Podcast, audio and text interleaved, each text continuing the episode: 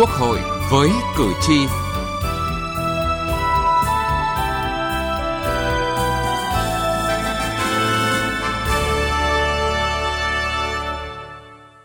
Xin kính chào quý vị và các bạn. Thưa quý vị, theo dự kiến thì dự án luật đầu tư sửa đổi sẽ được Quốc hội xem xét thông qua vào kỳ họp thứ 9 tới đây. Tại phiên họp thứ 43 của Ủy ban Thường vụ Quốc hội, khi cho ý kiến về các vấn đề còn khác nhau trong dự án luật đầu tư sửa đổi, thì vấn đề được nhiều đại biểu quan tâm, tập trung thảo luận là việc cấm đầu tư kinh doanh dịch vụ đòi nợ. Chương trình Quốc hội với cử tri hôm nay, chúng tôi đề cập nội dung này.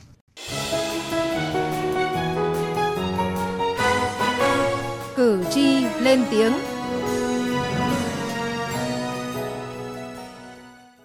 Thưa quý vị và các bạn, thời gian qua trên địa bàn cả nước, nhiều công ty thu hồi nợ đã biến tướng, hoạt động mang tính chất xã hội đen, hành xử một cách manh động, uy hiếp, gây áp lực cưỡng đoạt tài sản của người nợ. Ông Trần Văn Nam ở quận Bình Tân, thành phố Hồ Chí Minh, một nạn nhân cho biết, do chưa có tiền trả cho một món vay tín dụng đen nên ông đã bị một nhóm đối tượng lạ mặt giang hồ đòi nợ thuê, đe dọa tinh thần. Người của công ty đòi nợ không chờ bất kỳ một thủ đoạn nào để cưỡng ép con nợ hoặc người nhà con nợ phải trả tiền, thậm chí còn ngang nhiên xông thẳng vào tư gia, tự ý phong tỏa, chiếm giữ tài sản cá nhân. Nó phá nhà vậy ở phá quá, cũng bố con này chịu. Ở nhì đêm trội gạch chỗ đá là chịu không nổi rồi, tưới sơn pha tôm nữa, chịu nổi, sợ quan mang. Theo bà Nguyễn Thị Phong Vũ, Chủ tịch Ủy ban Mặt trận Tổ quốc Việt Nam tỉnh Bình Định, tình trạng tín dụng đen, đòi nợ thuê ngày càng diễn biến phức tạp và có chiều hướng gia tăng. Tình trạng tín dụng đen, đòi nợ thuê diễn biến phức tạp, có chiều hướng gia tăng đang là vấn đề lo lắng bức xúc trong nhân dân. Đề nghị các ngành chức năng kiên quyết xử lý, ngăn chặn triệt để tệ nạn này để giữ vững ổn định, an ninh trật tự. Vâng, trên thực tế thì cũng có không ít trường hợp người vay tiền chây ì hoặc không chịu trả nợ, khiến việc thu hồi tiền nợ gặp nhiều khó khăn. Đối với các mối quan hệ vay mượn dân sự thì khi người vay không trả, cần tới tòa án dân sự giải quyết. Tuy nhiên, thực tế việc nhờ đến cơ quan chức năng không dễ dàng. Nhiều trường hợp đưa con nợ ra tòa, nhưng sự phiền hà về thủ tục, thời gian tố tụng kéo dài, rồi là việc thi hành án cũng rất khó khăn và tốn kém. Đây cũng là nguyên nhân khiến nhiều chủ nợ sẵn sàng thỏa hiệp với giới xã hội đen hoặc tìm đến dịch vụ đòi nợ thuê để đòi được nợ nhanh hơn. Bà Nguyễn Thị Như ở quận Bình Thạnh, thành phố Hồ Chí Minh cho rằng chính quyền không không không thể đòi được vì à, ra nhờ công an thì công an bảo đây là hợp đồng dân sự chỉ kiện ra tòa mà đến tòa thì tòa bảo là cái này cũng dân sự, chị cứ làm đơn đi, rồi tôi mời dân, tôi mời, tôi làm cái thư mời. Mời khi nào họ lên thì tôi xử. Mà giờ có khi có khi tòa án họ mời tới 5 lần 7 lượt, họ nói dân sự, họ bận quá, họ không lên, cũng chả làm gì được họ hết. Tòa án họ quy định là cái thời gian mà nhận đơn, thời gian xử thì cũng phải mất 6 tháng mới xử được. Khi xử xong là còn thi hành án để biết chừng nào mà đòi được. Dịch vụ thu nợ xuất phát từ nhu cầu thực tế khách quan trong quá trình phát triển kinh tế xã hội. Khi nền kinh tế phát triển thì các quan hệ vay nợ đảm bảo lợi ích cho cả hai bên phát triển rất mạnh. Trên thực tế, thường có hai hình thức để giải quyết vấn đề thu nợ. Một là khởi kiện ra tòa, hai là nhờ một đơn vị trung gian để đứng ra đòi nợ thay. Theo một số chuyên gia pháp lý, sự ra đời của các công ty thu hồi nợ hoàn toàn phù hợp quy luật khách quan vận động của thị trường cũng như là các nhu cầu của xã hội, đặc biệt là nhu cầu vay ngày càng đa dạng phức tạp với quy mô ngày càng lớn hơn. Do đó, vai trò của họ rất quan trọng trong một số trường hợp có hiện tượng biến tướng, vi phạm pháp luật, cần có biện pháp ngăn chặn, trừng phạt nghiêm khắc. Luật sư Nguyễn Văn Hậu, trưởng văn phòng luật sư Nguyễn Hậu và Cộng sự cho rằng, cần phân tích, đánh giá những điểm được cũng như điểm chưa được trong hoạt động của các công ty thu hồi nợ trong thời gian vừa qua để có định hướng, biện pháp tốt hơn trong thời gian tới chúng ta phải tránh những cái trường hợp không quản được thì cầm chúng ta cần phải sửa đổi lại pháp luật về kinh doanh đòi nợ. Để làm sao đó không được làm tổn thương đối với cơ thể của những người mà con nợ. Và nếu ai vi phạm thì chúng ta truy cứu trách nhiệm hình sự, xem xét xử lý về tội cố ý gây thương tích. Có những cái chế tài, những cái quy định chặt chẽ, nghiêm khắc hơn nữa đối với những hành vi vi phạm trong cái việc đòi nợ trái pháp luật. Nhiều ý kiến đề nghị muốn siết chặt quản lý hoạt động thu hồi nợ của các công ty thì phải hoàn thiện các quy định pháp luật, đặc biệt là công cụ mà các công ty thu hồi nợ có thể hoạt động một cách hợp pháp. Đồng thời phải đảm bảo hiệu quả như là chức năng nhiệm vụ, mục tiêu ra đời của các công ty thu hồi nợ. Ông Phạm Ngọc Hưng, Phó Chủ tịch Hiệp hội Doanh nghiệp Thành phố Hồ Chí Minh cho rằng phải nâng cao tính chuyên nghiệp cho các công ty thu hồi nợ, chẳng hạn như trong cấp phép thì cần bổ sung thêm quy định lãnh đạo công ty phải là người có bằng đại học tốt nhất là đại học luật, nhân viên có lý lịch tư pháp rõ ràng, người không có tiền án tiền sự. Hàng năm, họ phải được tập huấn cập nhật các kiến thức về pháp luật và được cấp chứng chỉ thì mới được hành nghề. Bên cạnh đó, cần quy định đơn vị hoạt động dịch vụ đòi nợ thuê phải ký quỹ để khi họ gây thiệt hại về tài sản, sức khỏe của người nợ và vi phạm pháp luật thì cơ quan chức năng sẽ trích từ nguồn này để xử phạt và bồi thường thiệt hại. Tôi xử phạt công ty anh, anh vi phạm đó, tôi phạt anh 100 triệu về vi phạm hành chính. Tôi chưa nói là vi phạm hình sự. Thì trong vòng bao nhiêu ngày đó mà anh không nộp phạt tôi trích cái quỹ anh tôi phạt. Cái quỹ anh nó không còn đủ 5 tỷ chẳng hạn như thế. Thì lúc đó tôi đề nghị là bổ sung đủ 5 tỷ trong vòng bao nhiêu ngày. Không bổ sung đủ 5 tỷ để thì sở và đầu tư ta đúng giấy phép. Tôi nghĩ là làm chặt như thế thì việc đòi nợ thuê nó không phải là cấm mà có thể quản được. Như vậy, việc bổ sung ngành nghề kinh doanh, dịch vụ đòi nợ vào danh mục cấm đầu tư kinh doanh trong dự thảo luật đầu tư sửa đổi cần được cân nhắc kỹ lưỡng, đảm bảo tính hiệu quả trong quản lý loại hình kinh doanh nhạy cảm này. Từ nghị trường đến cuộc sống. Thưa quý vị, thưa các bạn, báo cáo thẩm tra của Ủy ban Kinh tế Quốc hội về một số vấn đề lớn còn ý kiến khác, trong đó có vấn đề cấm kinh doanh dịch vụ đòi nợ trong dự án luật đầu tư sửa đổi, hiện có hai loại ý kiến. Theo đó thì đa số ý kiến của Thường trực Ủy ban Kinh tế thống nhất với ý kiến không quy định cấm kinh doanh dịch vụ đòi nợ tại điểm H khoản 1 điều 6 dự thảo luật mà quy định tại danh mục ngành nghề đầu tư kinh doanh có điều kiện như luật hiện hành. Vì việc thuê một đơn vị trung gian đứng ra thu hồi nợ xuất phát từ nhu cầu thực tế của cuộc sống, đáp ứng nhu cầu của khách hàng khi các công ty kinh doanh dịch vụ đòi nợ sử dụng các công cụ, biện pháp đạt kết quả phù hợp với các quy định của pháp luật. Để hạn chế tiêu cực phát sinh, đề nghị bổ sung quy định về điều kiện chặt chẽ đối với doanh nghiệp kinh doanh dịch vụ đòi nợ, bảo đảm quản lý nhà nước chặt chẽ đối với loại hình kinh doanh này – một số ý kiến thì đề nghị giữ nguyên như dự thảo luật đã trình Quốc hội tại kỳ họp thứ 8 là cấm kinh doanh dịch vụ đòi nợ. Vì thời gian qua, mặc dù đã có quy định về hoạt động kinh doanh dịch vụ đòi nợ, nhưng nhiều doanh nghiệp, cá nhân lợi dụng để biến tướng thành các băng nhóm xã hội, tội phạm nhằm cưỡng đoạt tài sản, gây áp lực đối với con nợ, cho vay nặng lãi, hoạt động tín dụng đen, gây mất trật tự, an toàn xã hội, dẫn tới nhiều hệ quả xấu đối với xã hội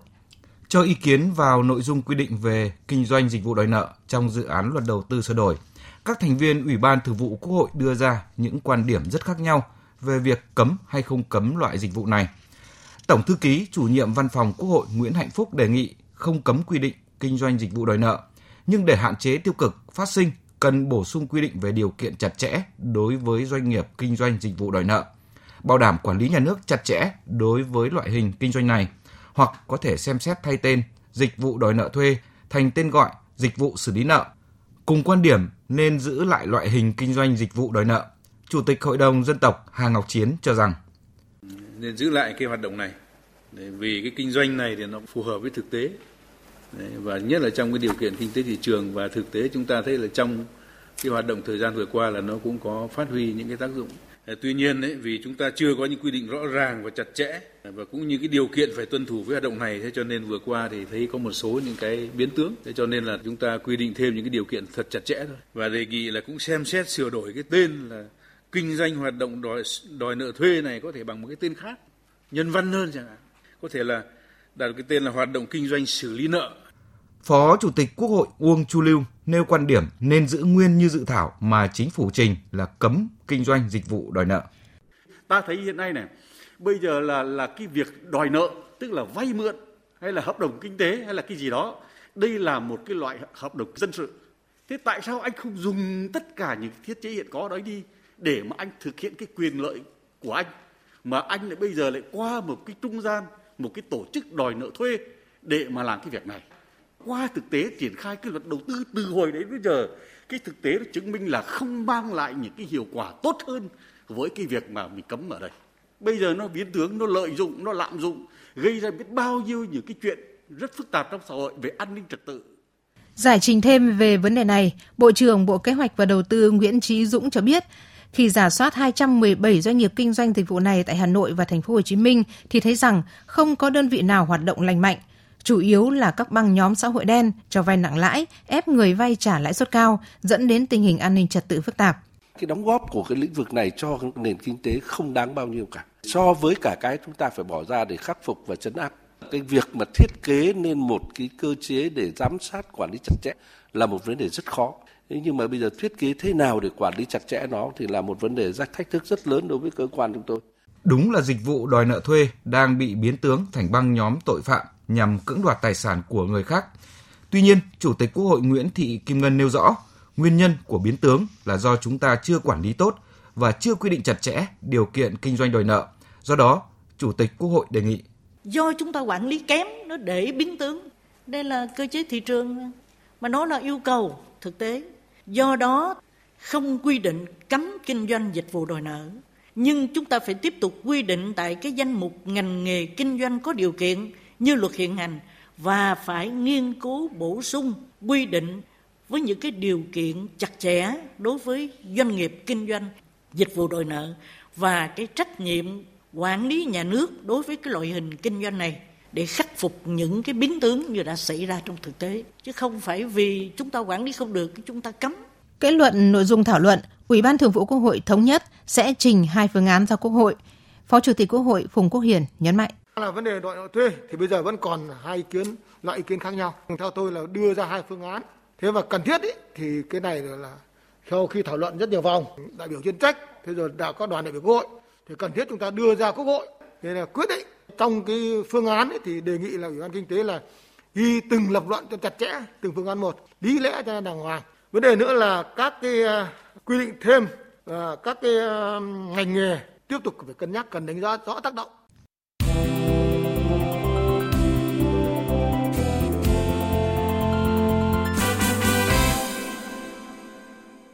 Thưa quý vị và các bạn, để bảo đảm thu hút đầu tư có chọn lọc, chất lượng, đổi mới hình thức, điều kiện và thủ tục áp dụng ưu đãi đầu tư, dự thảo luật đầu tư sửa đổi đã hoàn thiện quy định về ngành nghề ưu đãi đầu tư. Cụ thể, dự thảo luật bổ sung một số ngành nghề hoạt động đầu tư gồm hoạt động nghiên cứu và phát triển, sản xuất kinh doanh các sản phẩm hình thành từ kết quả nghiên cứu khoa học, hoạt động đổi mới sáng tạo,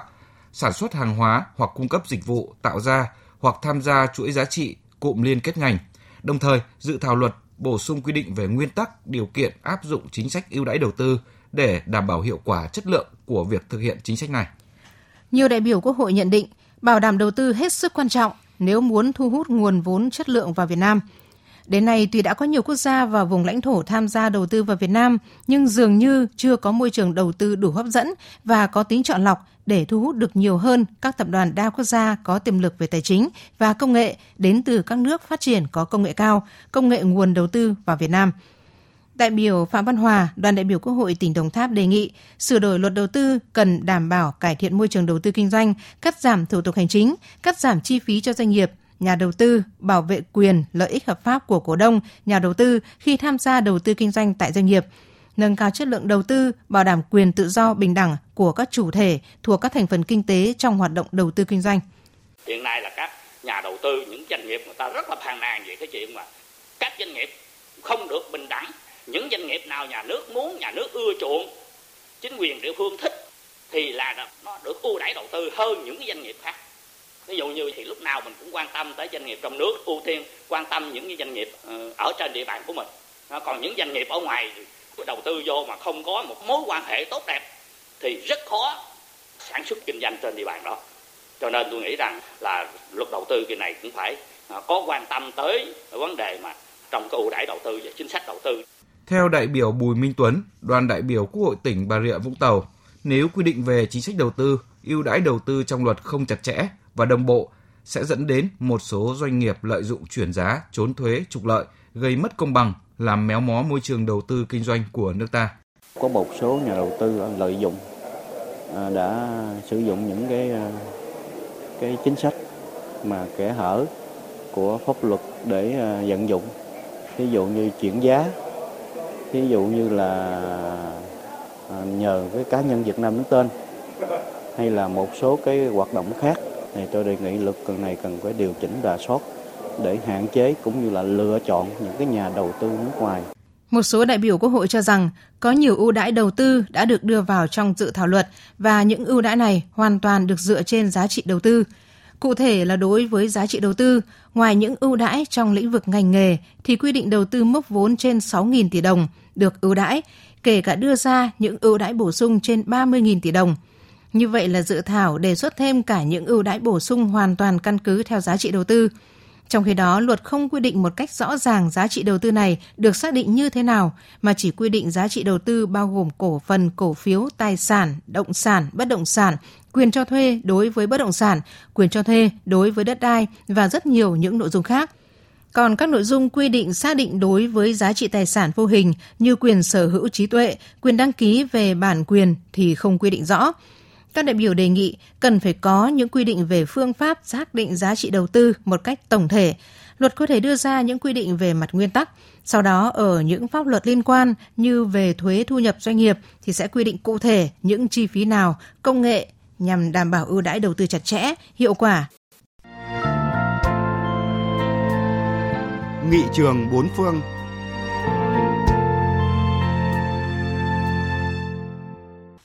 Thưa quý vị, thưa các bạn, ngày 15 tháng 3 năm 2019, Quốc hội Trung Quốc đã thông qua luật đầu tư nước ngoài mới, thay thế ba đạo luật hiện hành là luật doanh nghiệp liên doanh vốn giữa Trung Quốc và nước ngoài, luật doanh nghiệp hợp tác kinh doanh giữa Trung Quốc và nước ngoài và luật doanh nghiệp 100% vốn nước ngoài. Sau đây chúng tôi xin giới thiệu một số điểm mới trong luật đầu tư nước ngoài của Trung Quốc. Bài của Minh Đức trên Thời báo Ngân hàng Điện tử. Theo đánh giá của các chuyên gia quốc tế, luật đầu tư nước ngoài mới của Trung Quốc sẽ góp phần tạo ra một sân chơi bình đẳng cho nhà đầu tư trong nước và nước ngoài. Trong 6 chương của luật này đề cập tới những vấn đề như xúc tiến đầu tư, bảo hộ đầu tư, quản lý đầu tư nước ngoài của chính phủ và trách nhiệm pháp lý. Ngoài ra, luật này sẽ tiến hành điều chỉnh các hoạt động đầu tư của các cá nhân, công ty và tổ chức nước ngoài, bao gồm cả liên doanh giữa nước ngoài và các công ty Trung Quốc. Điểm đáng chú ý đó là luật mới đưa ra các quy định về việc cấm các hành vi cưỡng ép công ty nước ngoài chuyển giao công nghệ khi xem sự can thiệp của chính phủ Trung Quốc vào các hoạt động kinh doanh của những công ty này là bất hợp pháp. Đây là câu trả lời của Trung Quốc trước các áp lực và các cáo buộc về việc hành xử không theo luật chung và đánh cắp sở hữu trí tuệ. Một trong những vấn đề chính trong căng thẳng thương mại Mỹ-Trung thời gian qua. Với việc thực hiện quy định trên, bộ luật được kỳ vọng sẽ giải quyết được những mối quan tâm lớn nhất của các công ty nước ngoài, bao gồm trộm cắp tài sản trí tuệ, yêu cầu các công ty nước ngoài hợp tác với một công ty địa phương và tình trạng trợ cấp thiên vị cho các công ty Trung Quốc.